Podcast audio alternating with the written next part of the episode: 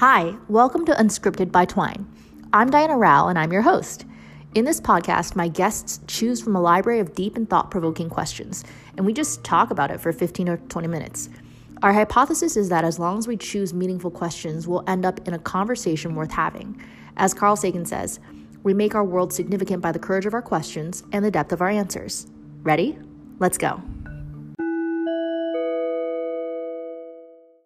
Uh, you want to go into the meta question, the fun Let's question? do that. Uh, Let's do it. The ra- random wild card. Okay, so the big question that um, I've been thinking about of late is what is a life worth living, and that obviously is like much too like. It's difficult to answer that question. Someone asked me that question recently, and I was like, I really don't know how to answer this question. So I was thinking we could take a bite-sized chunk out of the question and approach it from the perspective of just last week. As you reflect on the last week or even the last month, we can extend it. Um, what moments come to mind that made you that that you feel like you were really spending your time well? So what, what were the moments or experiences in which you said, okay, gosh, Tori, that's really like a life well lived. I feel like I really did that well. Versus what were the moments where you felt like uh, not great, not a great use of my time on earth? Yeah, so I I would say that from a good use of time, kind of a theme I've always embodied is just a life of giving, right? And and kind of those acts of service. So when I think about this last month, and, and this was a controversial activity based on COVID, um, but I went and donated blood because I just saw, you know, Red Cross coming out with, hey, potential shortages in the area. You know, if you're healthy, young, etc consider giving a donation. I've actually never donated. Um, my iron levels were always mm. deficient. So, um, so anyways, that is like a very clear moment that comes into play in terms of this life of giving. And then secondarily to that, last week at Trader Joe's, you know, I was just standing in the long line as we kind of all are waiting to get into the store, checking out. Well, while I was waiting in line, I noticed a um, a group of homelessness like 20 years old, maybe a little bit older than that, younger than what you typically see in San Francisco. Anyways, they just had this mm. sign that was like, hey, anything here would help. And that sign just kind of stuck with me when I was in line, stuck with me while I was in the store. And I was like, I'm just going to grab some sandwiches and some water and some apples and just drop it off with them on my way out. And it's weird because, you know, saying that out loud, you're like, yeah, that makes sense. I'm going to do that. That's 20 bucks. The money piece doesn't even matter.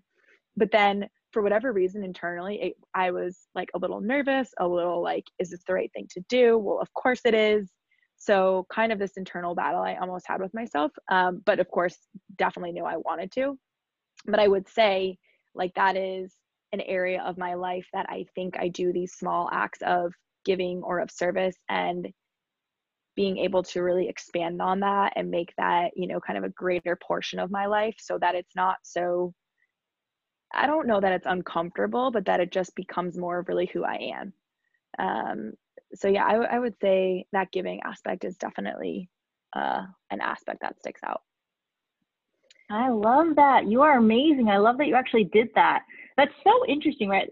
That even when you know it's the right thing to do, that nervousness. Where does that nervousness come from? Like, what what drives that nervousness when you're in the line thinking like, okay, should I get the sandwiches and water or not? Well, okay, so there was this part of me that was like, well, should I get more than just sandwiches and water and apple? Like they, they definitely need more than that. And then you're like, Tori, you're not going to be able to solve the whole problem today. And then when you actually walk out, there are 50 people in line at Trader Joe's who can perfectly see me handing these groceries off. And so then there's also this kind of like social aspect that comes into play of are people judging you? Do they think it's cool that you're doing that? Are you potentially influencing others as well? Um, so all these different kind of factors come into play, and, and I'm not really sure where that comes in from. I think it's just you know internal and societal factors that influence that. But um, but yeah, it was definitely an interesting thing. And then where I actually really more so struggled is I have two extremely heavy grocery bags for myself and I'm handing off this small bag of sandwiches and a water, right? So it was this kind of internal battle with myself of wow, you're carrying, you know, 20 pounds of groceries um, for yourself who is, you know, well financed, well sheltered, honestly probably have enough food in my fridge already um, and kind of handing off this small bag to those who probably needed a lot more so internally i was struggling with like a um, and, and, maybe this actually floats into um, where i could be spending more of my time in terms of even how i'm allocating maybe my own resources to others that could be in more need of it honestly haven't thought about that until really just expressing that right now you have such a remarkable soul it's so um yeah i'm so glad we talked about this because i, I just think it's I would never have guessed that this would be the reason for your nervousness. That you that it would be the comparative element of, am I giving enough? Almost like, oh gosh, I already have all this other stuff. Am I like the fact that you even decided to give when most people walk past, and then and then there was this internal conflict of is it enough? And then like, oh, but is it enough in comparison to my own things? Like, wow, it's wild, really amazing. So I love this. Um, the giving aspect, which always always feels like I feel the same way. It always feels like a life well lived or time well spent. Yeah. What about um, you know, you're a pretty disciplined human being. so when when when when does a, a life well not well lived happen for you? Slash, what does that look like? Yeah. So I think on that element, this is a quote or a something one of my closest friends shared with me. I think a month ago, two months ago, maybe um, and this was kind of really around taking care of yourself and she said to me your body is your forever home. And that just really stuck with me and it was at a time where from a mental health aspect i was struggling with a decision i had to make. And she she said that quote to me of like your body is your forever home and it just really clicked with me.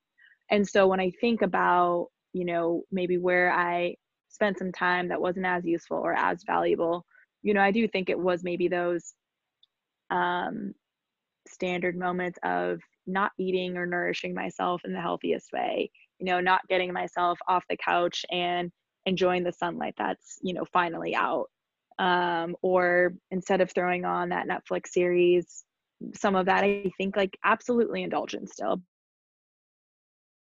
Internal growth as well.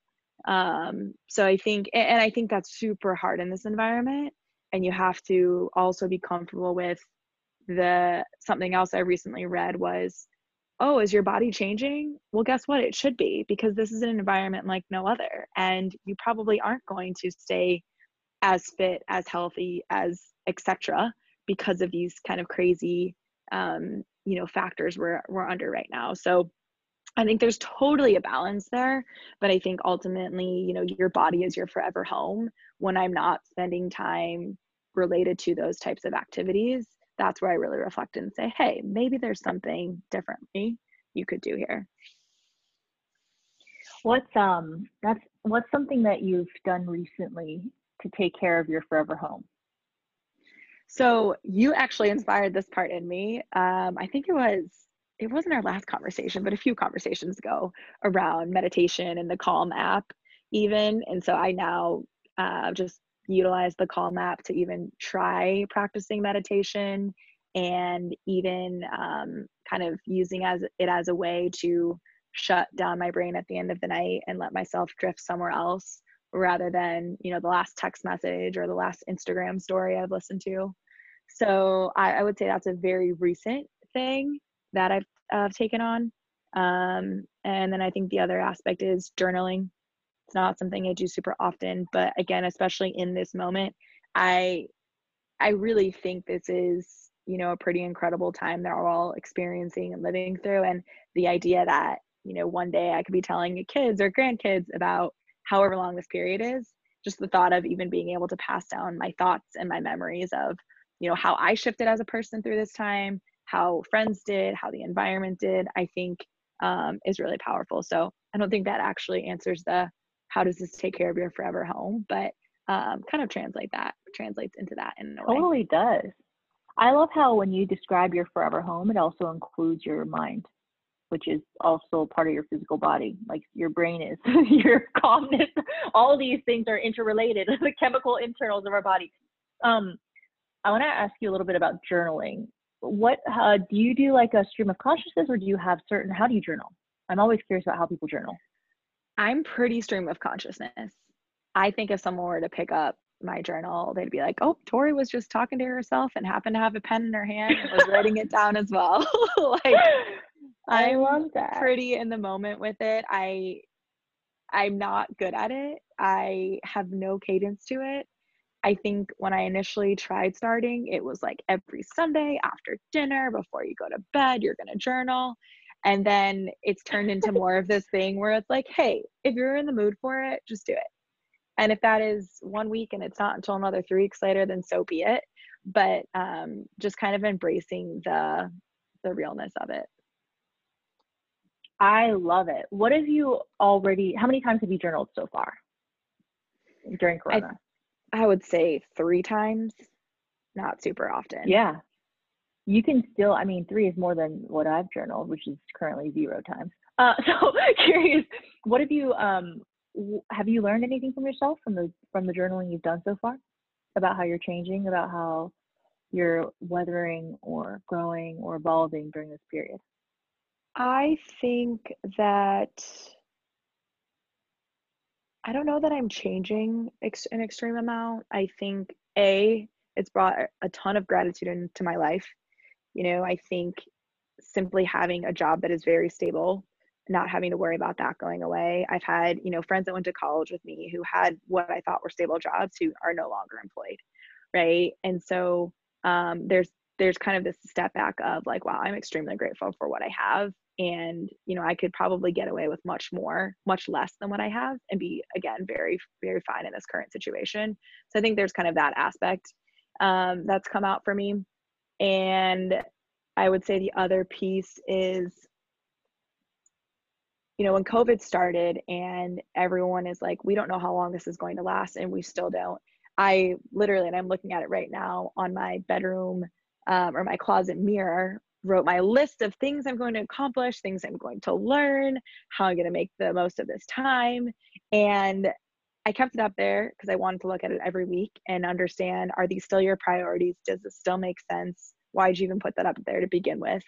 And, um, you know, I just realized that this period of time isn't necessarily about just accomplishing a whole new list of um, whole new list of activities or hobbies or interests, but it's a bit more, I think, about um, maybe grounding myself in who I am, in what really matters, in, you know, when I come out of this from a career standpoint, which I've, I think, like all 20 somethings have struggled with where I really want to go next. How do I just spend time kind of in one topic and not put that pressure on myself to come up with the answer, but just more so be um, you know be leaning into that space that i now have to really think and ideate or connect with others to kind of expand in that so not not sure if that made total sense but um but yeah i think it's just yeah really taking advantage of that extra space and not putting too much pressure on myself to be a new person when i come out of all of this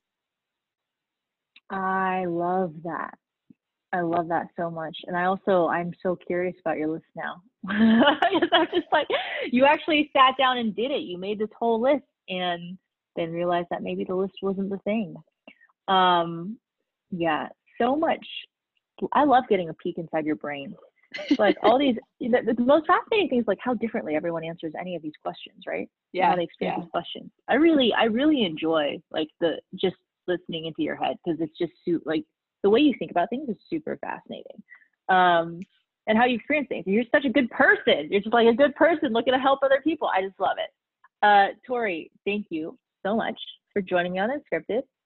Um, any last thoughts, Dave Brown, or good to go? Yeah, no, thank you, Diana. I um, love that we got to do round two. It was so great seeing you in person in Arizona, but having the second chance um, has been really great. I love what you're doing with Unscripted. Um, just love the kind of authentic conversation that comes into play, and just am really grateful to be part of it. So thank you. Oh, so grateful to have you in our journey too, and in my journey. Okay. All right. Talk soon. Thank you. All right, bye. Bye. Yay!